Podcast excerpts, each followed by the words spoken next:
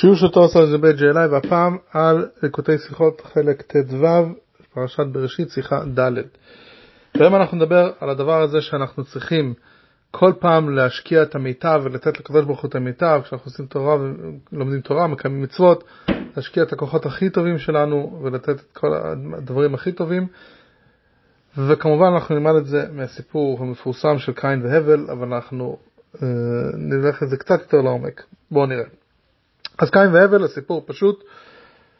היו שני אחים, חילקו ביניהם את העולם, אם אפשר להגיד ככה, תכף נראה, זה לא בדיוק טריטוריאלית, אלא אידיאולוגית, והם רבו, היה, היה ביניהם איזה ויכוח, שניהם הקריבו קורבנות, בגדול זה הסיפור. הקדוש ברוך הוא אה, לקח את הקורבן של הבל ולא רצה את הקורבן של קין, קין התעצבן, הרג את הבל. זה הסיפור בעשר שניות. מה היה הסיפור של קין והבל, ומה, זה לא היה סתם שאוקיי, הוא הקריב קורבן והוא הקריב קורבן והסוג של הקורבן, היה פה איזה משהו עמוק, ואנחנו נראה אותו היום. אז דבר ראשון, מאיפה, זה, מאיפה התחילה האידיאולוגיה בכלל? האידיאולוגיה התחילה שקין היה חקלאי. הוא היה בעולם הצומח, כל מה שקשור לחקלאות, פירות, ירקות וכולי, זה היה הטריטוריה של קין. והבל היה רועה צאן, אז הוא קיבל את עולם החי.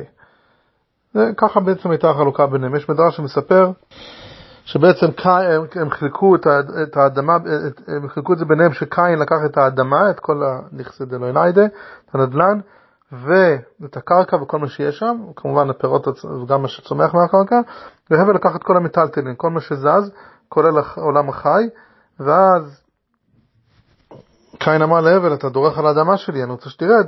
אז הבל אמר לו, אז תוריד את כל הבגדים, כי כל מה שאתה לוקח מהצמר ומהאור וכולי. אבל מה שקרה, הם החליטו יום אחד להביא קורבן להשם, לפי אברבנאל זה, הם החליטו שמי שהקורבן שלו באמת, הקדוש ברוך הוא החליט של מי עדיף, ואנחנו קוראים בפרשה ויהי מקץ ימים, ויבא כרם מפרי האדמה, מיכל השם, אוקיי, הוא הביא מפרי האדמה, כמובן שזה היה השטח שלו.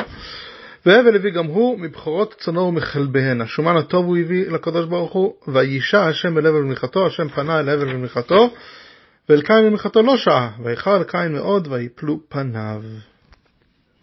אז מה היה בקורבן של קין שהקדוש ברוך הוא לא רצה לקבל? מדרש תנחומה אומר, שהחכמים אומרים, הקורבן שלה היה זרע פשתן. אנחנו נתמקד בזה היום הרבה, ואנחנו תכף ננתח את העובדה הזאת שהקורבן שלו לא סתם הייתה מהצומח, אלא מפשתן. בפשתן עצמו הוא הביא מן הפסולת, אומר הבראשית רבה, והוא מביא משל להריס מי שסוחר אה, שדה מבעל הבית, ואיך שהיה נהוג בתם ימין, כשמי שהיה סוחר אה, שדה מבעל הבית, היה נותן לו מהיבול שלו, היה נותן לו אחוזים מהיבול, ככה היה משלם את השכירות. אז משל להריס רע, שהיה אוכל את הבכורות, זאת אומרת הפירות הראשונים והמובחרים הוא היה אוכל לעצמו, ולבעל השדה הוא משאיר את השייפות, את השאריות. ורש"י האמת היא לא מביא אה, מאיפה יודעים שזה היה פשטן, רק הוא מביא שזה מדרש אגדה, כביכול מהפסוק עצמו. אי אפשר לדעת את זה, אבל יש מפרשים, אה, יש כאלה שרוצים כן ללמוד את זה מהפסוק עצמו, אז או שיש את ה... רב חיים ויטל, שכותב בשאר המצוות, ויבא קין פרי האדמה, רצה לומר, מאותו פרי הנקרא פרי האדמה, מיוחס אליה לסיבות היותו יונק כל כוח האדמה. זאת אומרת, זה פרי שלוקח את כל האדמה וזה פשטן. הוא, הוא, הוא, הוא שואב את הכוח של האדמה ואחרי זה, כל, בדרך כלל כל שדה, כך כתוב, שצריכים, אה, אפשר מיד שנה אחרי זה לזרוע שוב פעם, ופשטן צריכים לחכות שבע שנים עד שהאדמה חוזרת ל... למיטבה. הקליוקר מביא שמערכת הלחם זה פשטן, כי קורבן סוף תיבות פשטן. אם אני אכתוב קרב נ, אני אכתוב את האותיות, אז אם אני כותב ק, כותבים ק, ו, ופ' סופית, אז זה פ', ר', אני כותב ר', י' וש', זה הש', ב' זה ב', י' ות' בסוף, ונ', נ' ונ', אז האותיות הסופיות של ק, ר', ב' וש', ב' ונ', סליחה, זה פשטן. ושוב הוא חוזר את המדרש הזה, למשל עבד שאכל את הבכורות ושיגר למלך הסייפות, כי הבכורות זה הראשי תיבות של מנת קורבן, וזה החלק המובחר, והסייפות, סוף התיבות, דהיינו פשטן. אז שוב יש לנו רמז שזה היה המשהו שלא המובחר ולא הראשית, אלא הסוף. אבל במילים אחרות, זה נראה שהוא נתן לא את ה... נתן משהו לא מובחר לקדוש ברוך הוא. איזשהו קורבן כאילו לצאת ידי חובה, למרות שבעצם כל הרעיון היה של קין לתת קורבן, כך כתוב, והבל רק uh, הצטרף אליו, אבל למרות זאת קין נתן קורבן לא מן המובחר, והרמב"ם מביא להלכה באמת שאנחנו לומדים, הרוצה לזכות עצמו יקוף יצרו הרע וירחיב ידו, ויביא קורבנו מן היפה, המשובח ביותר שבאותו המין, שיביא ממנו. נאמר בתורה, והבל הביא גם הוא מבכורות צונו ומחלביהן, ואיש השם אל הבל ואל מנחתו, והוא דין בכל דבר שהוא לשם מקל הטוב, שיהיה מן הנאה והטוב. אם בנה בית תפילה, יהיה נאה מבית ישיבתו. האכיל רעב, יאכיל מן הטוב, והמתוק שבשולחנו. כיסה ערום, יכסה מן היפה שבכסותו. יקדיש דבר, יקדיש מן היפה שבנכסיו, וכן הוא אומר כל חלב להשם, כשאנחנו עושים מצווה, כשאנחנו עושים חסד, אנחנו רוצים לתת זה מהטוב המשובח ביותר.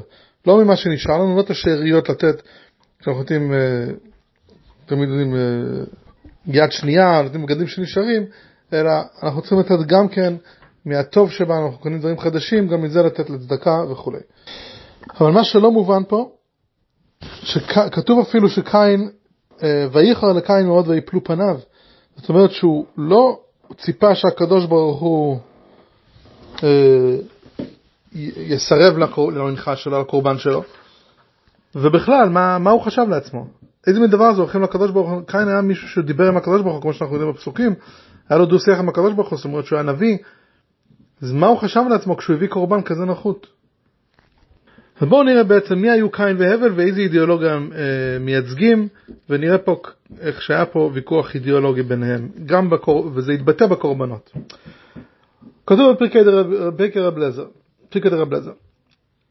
אה, רבי שמואל אומר, משם עלו ונתייחסו כל דורות הרשעים, זאת אומרת מקין יצאו כל הדורות הרשעים והמורדים והפושעים במרום ואומרים אין לנו צריכים לטיפת גשמיך. אז קין מייצג את כל הרשעים, וספציפית המצרים, שהיו הרבה דורות אחרי זה. המצרים אמרו שהם לא צריכים את הגשמים של הקדוש ברוך הוא, והם אמרו ליהודים, אתם אומרים כי הוא מוריד טל ומטר, הא כבר יש לי נילוס, וממה ועולים ומתברכים ומשקים את השדות, אנחנו לא צריכים גשם, ולא צריכים להתפלל לקדוש ברוך הוא, זה מאליו, מגיע, נילוס עולה ומשקים לנו את כל השדות, לא צריכים לעשות שום דבר. במילים אחרות, הטבע עושה את שלו, ואנחנו לא צריכים להתפלל אל הקדוש ברוך הוא שיעשה לנו משהו שלמעלה מהטבע. מי היה הבל? אז הבל בעצם לא היו לו צאצאים ביולוגיים, כי הוא נהרג לפני שהיו לו ילדים, אבל היו לו צאצאים רוחניים, אה, יותר מרק אידיאולוגיה. בואו נראה אה, שוב רב חיים ויטל, אומר ככה, משה רבינו עליו השלום הוא גלגולו של הבל בן אדם הראשון והמצרי שהרג היה קין אחיו. זאת אומרת שקין והבל התגלגלו במשה והמצרי שהרג את, uh, את היהודי במצרים וידוע שמשה הרג אותו. משה יצא וראה שהמצרי רודה ביהודי ומתעלל אה, בו ואז הוא הרג אותו בשם המפורש ואומר רב חיים ויטל שהבל היה גלגול, סליחה, משה רבינו היה גלגול של הבל ו... המצרי היה הגלגול של קין. Okay, אוקיי, אז מה היה הוויכוח בין היהודים למצרים, או, או, וזה בעצם קין והבל?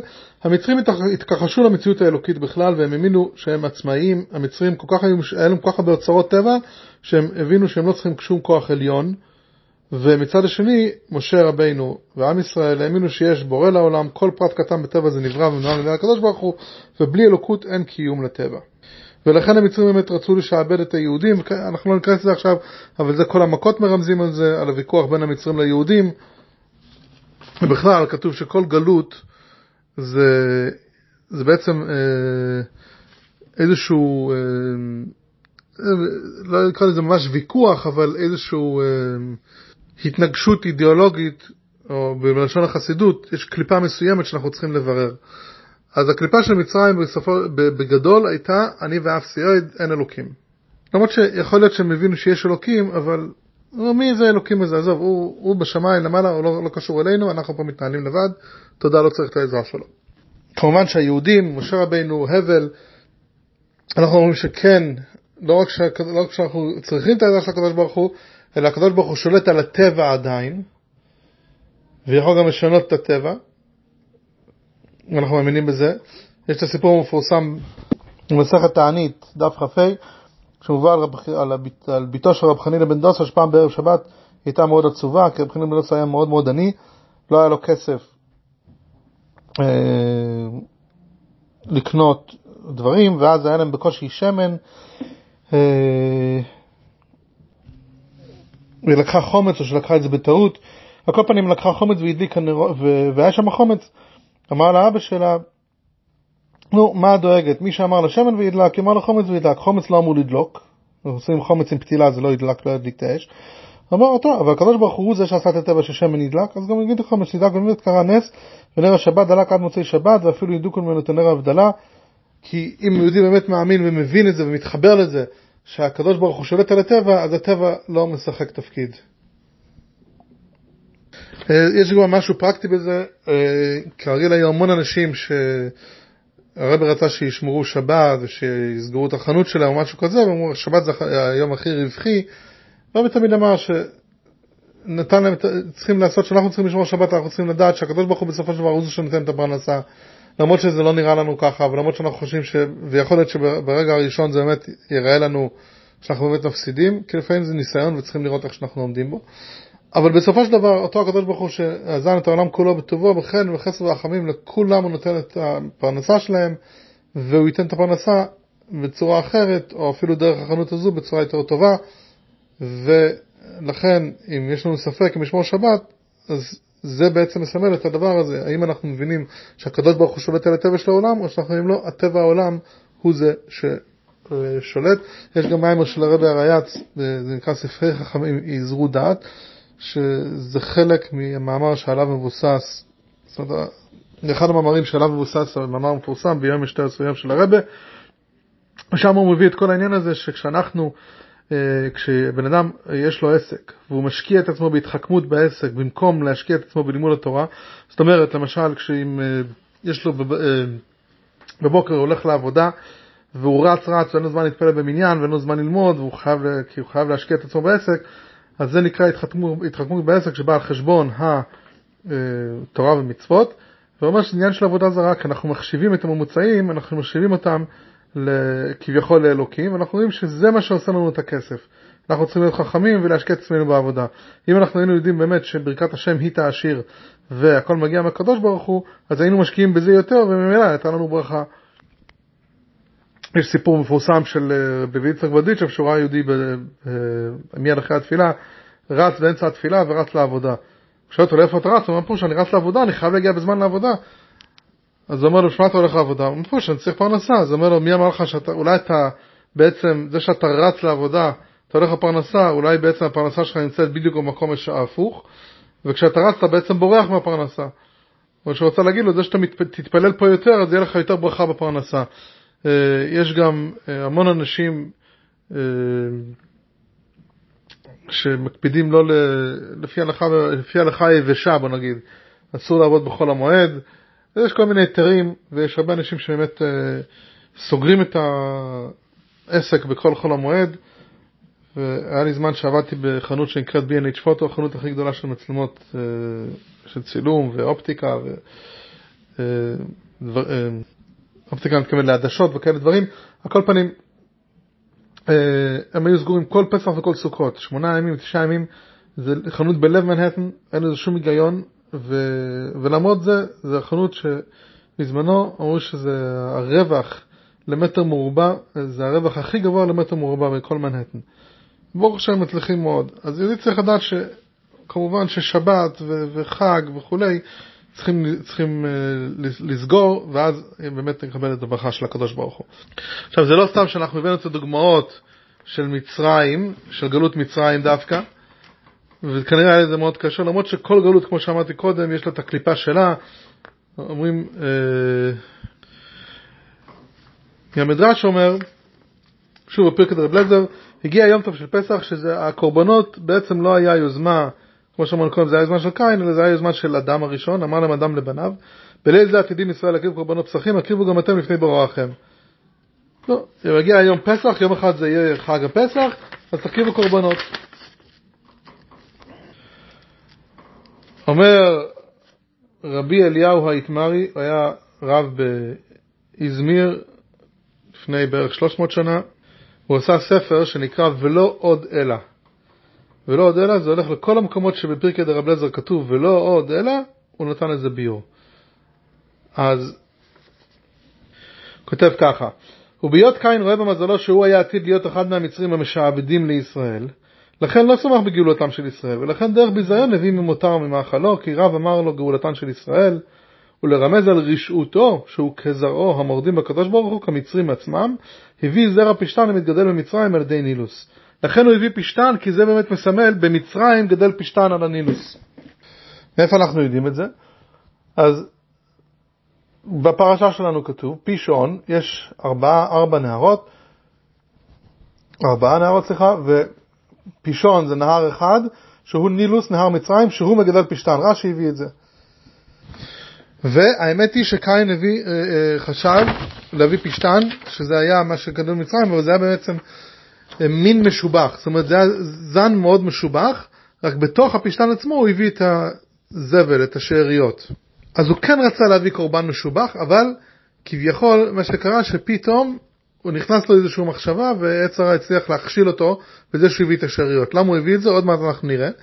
היה לו גם כן אידיאולוגיה לזה, ובאמת הוא חזר בתשובה. אמר קין לפניו, ריבון העולמים גדול עווני מנשוא שאין בו כפרה, ונחשב לו הדבר הזה כתשובה שנאמר גדול עווני מנשוא, ולא עוד, אלא יעמוד אך בארץ ויזכיר את שמך הגדול ויהרגני.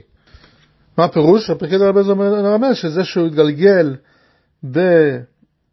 במצרי ההוא, ויעמוד אח גדול, שיעמוד אח בארץ, משה רבינו בסוף יהרוג אותי באמת. התשובה שלו התקבלה. אז מה היה החטא הגדול, ומה, למה הוא חטא? אם הוא היה כזה, באמת כוונותיו הייתה טובות, יש פה איזה משהו מוזר שאנחנו צריכים לנתח. מה, מה, מה האידיאולוגיה שהוא רצה להגיד ובמה הוא טעה? אז בואו ננתח את הפשתן הזה. מה זה הפשתן? פשתן הוא לא רק היה הצמח הלאומי המצרי, הוא גם שימש למטרות קדושות ביותר.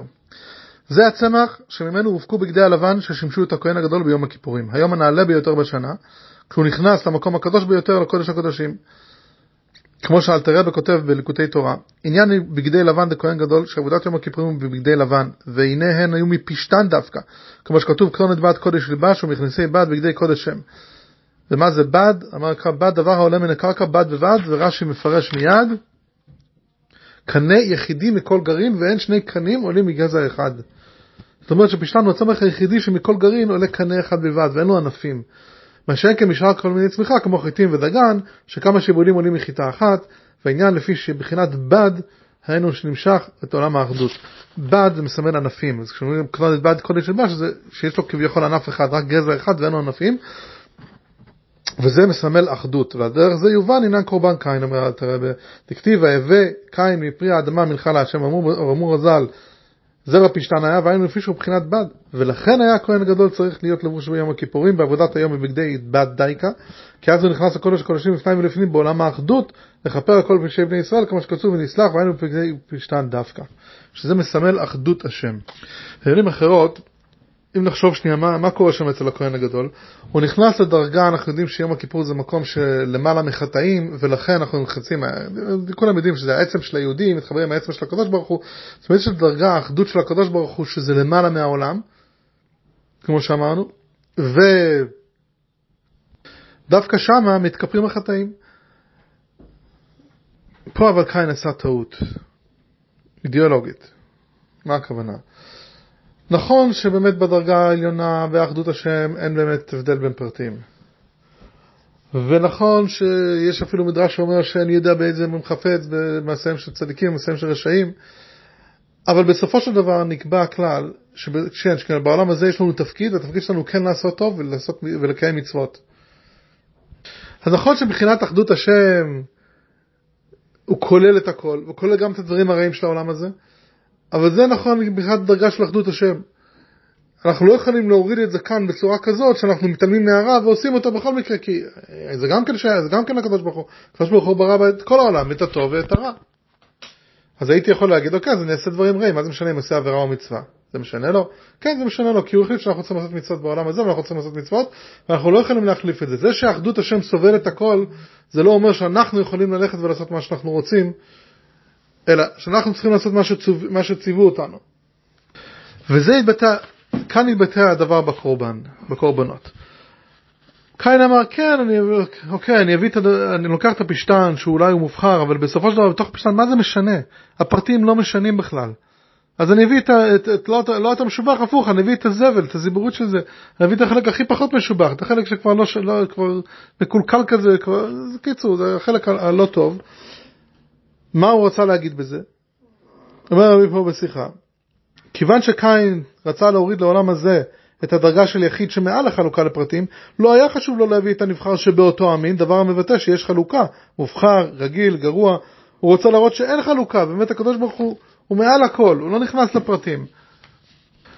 אבל זה נכון למעלה, כשאנחנו נמצאים בעולם הזה למטה, אומרים לנו לא, אנחנו רוצים לדעת יש טוב ויש רע, יש מה שאנחנו צריכים להתנהג ויש דברים שאנחנו עושים לא בסדר. אנחנו צריכים להיות מודעים שאנחנו עושים לא בסדר, אז צריכים לעשות לזה תשובה. הקדוש ברוך הוא שם אותנו פה בעולם הזה של השקר, כדי שאנחנו נבדיל בין הש... זה, זה התפקיד שלנו, להבדיל בין רע לטוב, ואנחנו צריכים כן להתמקד דווקא בטוב. נמשיך בשיחה, אך בכל זאת זה לא היה זה כפי כוונת השם, כי שיא התכלית, זאת אומרת התכלית שלנו בעולם הזה איננה כל כך הרגשת אחדות הקדוש ברוך הוא בדרגה של יחיד, המחייבת להיות מופשטים מענייני העולם, אלא העניין של אחד המחייב לתת להשם את היפה המשובח ביותר. יחיד הפירוש שאין שום דבר אחר חוץ מהקדוש ברוך הוא. אני יכול לפרש את זה, כשאני נמצא בעולם, אני מתנתק מאחדות השם, כי יש רק הקדוש ברוך הוא, העולם הוא מנגד הקדוש ברוך הוא, אז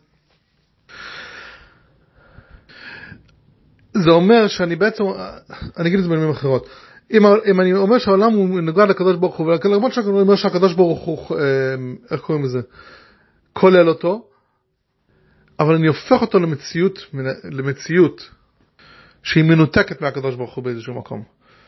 כי כשאני אומר, אני הטבע אוקיי, כולל, וזה לא משנה איך שאני אעשה את זה. לא, הקדוש ברוך הוא אמר לנו צורה מסוימת לעשות את זה. הוא רצה מאחד, הוא רצה שאנחנו נעשה, נביא את המובחר להשם, זה אומר שאנחנו רוצים להביא, להפוך את, להפוך את העולם הזה לקדושה גם כן. זה התפקיד שלנו, לא להשאיר אותו כמו שהוא. ולא להגיד, אוקיי, הקדוש ברוך הוא ברא אותו ככה, אז, אז ככה הוא רוצה. אם הקדוש ברוך הוא רוצה לברוא עולם קדוש, הוא היה ברא עולם קדוש מלכתחילה, לא, הוא רצ... ברא עולם קדוש כדי שאנחנו, סליחה, הוא ברא עולם שהוא מנותק כביכול, הוא מכוסה מאלוקים, והוא נראה שהוא מנגד לאלוקים, כדי שאנחנו נגלה ונכניס בו גם כן את הטוב. וזה כן משנה לו, כי אנחנו צריכים, זה אנחנו צריכים לעבוד, אנחנו צריכים לתת לו את המיטב, את כל הכוחות שלנו, את הכישרונות הכי טובים שלנו, אנחנו צריכים להקדיש לקדוש ברוך הוא. אגב, אם חושבים מה זה היה בנילוס שמה, אז כתוב שגשם הולך, זה מסמל את עבודת האדם. לא, הם לא צריכים את עבודת האדם, הקדוש ברוך הוא מסתדר טוב מאוד, הוא ברא טבע, הכל בסדר. מה זה האלוקים הזה שאתם מתחילים להסביר לי עכשיו שהוא רוצה שאנחנו נעבוד? עזוב, הכל מסודר, הכל מצוין. והבל אומר לא, אנחנו צריכים כן לעבוד את השם, זה התפקיד שלנו, לקחת ולברור מכל דבר את הכי טוב ולתת לו לקדוש ברוך הוא. במילים אחרות, קין אמר שהפוך, הבל הוא, הוא הרדוד פה. הבל בא ואומר שיש פה משהו מחוץ לאלוקים כביכול. והוא באמת ציפה שהקדוש ברוך הוא יסכים, הוא היה לו אידיאולוג, הוא מאוד, הוא מאוד חרה לו שהקדוש ברוך הוא לא הסכים איתו. אבל הוא לא הבין שאם אנחנו הולכים בגישה כזאת, בסופו של דבר אנחנו באמת יכולים להצדיק את הגישה של מצרים, והוא אפילו הרג את הבל. גם את זה הוא מצדיק. כי בסופו, כי העולם הזה, האחדות של הקדוש ברוך הוא לא גלויה בו, זה אנחנו צריכים לעבוד ולהביא אותו בפנים. תפקידנו הוא להביא את האחדות לתוך העולם הזה. וזה נקרא אחד. ולסיום, הוא אומר, אז זוהי ההוראה בעבודת השם שכל אחד ואחד, עד כמה צריך לשמר ולהקפיד בעניין של הידור מצווה. מה אנחנו לומדים מזה בעיקר? הידור מצווה. מה הקין שהיה בדרגה של הרגשת היחיד, ובכל זאת כאשר חסר לו הידור של הבאת המובחר, הוא יידרדר. הוא יידרדר עד לרצח, למה? כי הוא לא היה לו את התובנה הזאת שצריך להיעדר ולהביא דווקא את המובחר. על אחת כמה וכמה אצל כל אחד מאיתנו, שתמיד צריך לטפס מעלה מעלה בעבודת השם, כאדם לטפס על ההר, שאילו יצאו לרגע הוא עלול חס ושלום להידרדר. ולהוסיף תמיד בהידור מצווה, שכל עניין של מקדושה יהיה מן הנאה והטוב ועד מן היפה והמשובח ביותר, כמו שהרמב"ם אומר, אז אנחנו צריכים לדעת שכל דבר כשאנחנו עושים מצווה, לא להגיד, אוקיי, מה זה משנה לקדוש ברוך? הנה אני עושה מצווה, גמרנו, בסדר. לא, אנחנו צריכים לעשות את זה בצורה הטובה ביותר והמהודרת ביותר, כי ככה אנחנו מבינים שתפקידנו בעולם הוא להפוך את הכל לקדושה. במילים אחרות, הוויכוח היה מה תפקידנו בעולם. האם תפקידנו בעולם להתנתק לגמרי ולא לא, לא, להתעלם מה, מה, מהגשמיות בכלל, או שאנחנו צריכים לעבוד עם הגשמיות ולהעלות אותו לקדושה. לקדושה. אה, אני רק אני אציין שיש עכשיו, וזה בדיוק 100 שנה, אה, סוכות, תרפ"ג, זו פעם ראשונה שהרבה הגיע לרבה ריאץ, ככה הוא סיפר לרב חדקוב, יש את זה, מצאו את זה בימן של הרב חדקוב, אחרי שהרב חדקוב נפטר, מצאו בימן שלו שהרב סיפר לו שבכל המועד, בסוכות, בתרפ"ג הוא הגיע, והמאמר הראשון שהרבי הריאץ אמר אחרי שהרבי הגיע, זה היה ביום השמיני עצרת תרפ"ג. יש שם נקודה מאוד מעניינת, שזה בעצם הולך על הדבר הזה. זאת אומרת שהנשמה יכולה לעבוד את השם בגלל שהיא לא טוב לה אה, הגשמיות, והיא רוצה להתנתק, היא רוצה פשוט לצאת מהגוף מצידה. ומה שכן, ו, וזה לא בסדר, זה לא תכלית הכוונה. הכוונה היא שתעבוד עם הגוף ביחד. לא, לעשות, לא להפריד ביניהם, אלא לאחד ביניהם זה אומר שאנחנו צריכים לקחת את, את הקדושה ולהביא את זה בתוך הגוף הנפש הבעמית. הוא אומר, מה, איך אנחנו רואים את זה? לפעמים יש התעוררות מאוד מאוד גדולה, ואחרי זה אנחנו חוזרים לתאוות שלנו, ואחרי התפילה, ואחרי הלימוד, וזה כאילו, כאילו לא, לא השפיע שום דבר, כי הנשמה לא חושבת על הגוף הנפש הבעמית. ואז דבר ראשון צריכים להתבונן ולדעת שהגוף כזה יקר, שרק איתו אפשר לעשות מצוות. ואז הוא אומר משהו מאוד מעניין, הוא אומר איך אנחנו, איך עושים את זה בפועל? איך אנחנו משפיעים על נפש הבעמית? אומר שכשיש התפעלות מאוד מאוד גדולה, צריכים קצת להירגע ולהיות בהתיישבות. לא, לקחת, לא, לא ללכת לאקסטזה רוחנית, מה שנקרא. וככה עובדים עם הנפש הבעמית, לא מתעלמים ממנה. הייתי אומר שבאיזשהו פרדוקס, דווקא השיטה של קין להתעלם מהעולם הזה ולהתעלם מהרע והטוב והכל אותו דבר, זה הביא את פרעה שהוא התעלם מאלוקים. אם אני מתעלם, אז... ובאמת הרבי רייץ אומר את זה גם במאמר שמה. הנפש הבאמית גם מתעלמת כביכול מהנשמה, שניהם לא טובים. שניהם צריכים לבוא אחד לקראת השני, שניהם צריכים לעבוד בהפך טבעם. הנשמה צריכה לרדת למטה והנפש הבאמית צריכה לעלות למעלה. הנפש הבאמית צריכה באמת להרגיש שזה, שה, לצאת מהחומריות שלה, לא להיות בהמה כמו שהיא, לא לרצות את הדברים בגלל תאוות בהמיות.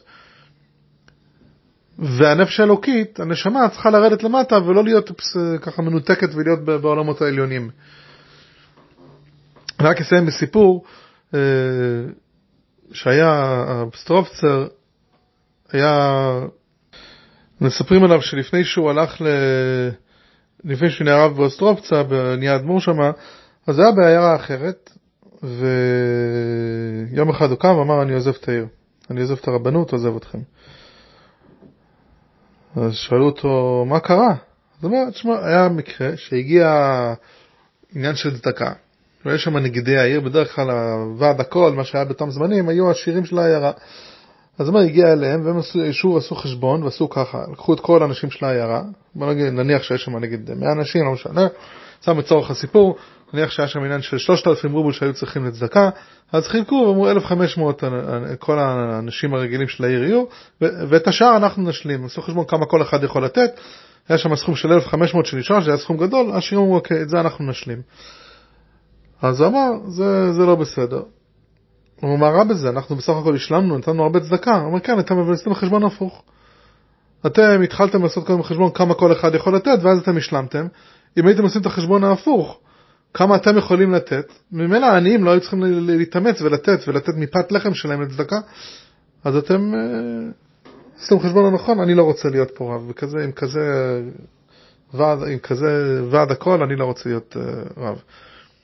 אז אמרו לו, טוב, אוקיי, אנחנו נגיד חטאנו, אבינו פשענו, אבל מה, יש פה אברכים שיושבים ולומדים כל היום, ומה מה, מה, מה הם אשמים? אז הוא אומר, אה, הם, הם צמים הרבה. אז אמרנו, מה רע בזה? הם צמים, זה דבר טוב לכאורה. אז הוא אומר, לא, מה פתאום? הם עושים את אותו חשבון שאתם עושים. בעצם לגוף יש אה, איברים עשירים ואיברים עניים. חמוח הוא איבר עשיר, הכבד והמעיים זה האיברים העניים. מה הם עושים? הם מתחילים לעבוד את הקדוש ברוך הוא על ידי צומות, וזה האיברים העניים של, של הגוף, ואז מה שנשאר להם כוח, אז הם יושבים ולומדים. הם היו צריכים לעשות בדיוק הפוך. לעבור את השם, להתאמץ עם, המוח כמה שיותר, לשבת וללמוד ולהתאמץ. ואז, אם היה נשאר להם, אז הם היו עובדים את השם גם כן עם עצומות. אבל צריכים להשקיט אותם הפוך, הם לא צריכים להתמקד בזה. על כל פנים, מה שאנחנו לומדים מפה, שאנחנו רוצים באמת להתאמץ כמה שיותר בהידור מצווה, ולתת לקדוש ברוך הוא את המיטב.